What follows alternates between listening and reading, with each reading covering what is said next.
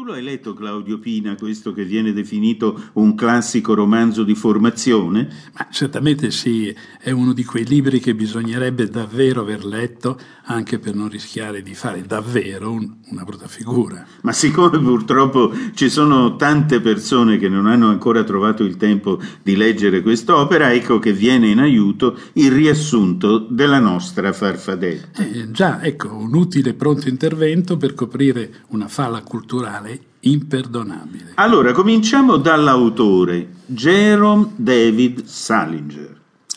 Jerome David Salinger nacque a New York il 1 gennaio del 1919 da Saul Salinger, un commerciante statunitense figlio di immigrati lituani di origine ebraica, e da Miri Illich, una casalinga statunitense di origini scozzesi, tedesche e irlandesi, che aveva cambiato il suo nome in Miriam quando si era sposata convertendosi alla religione ebraica.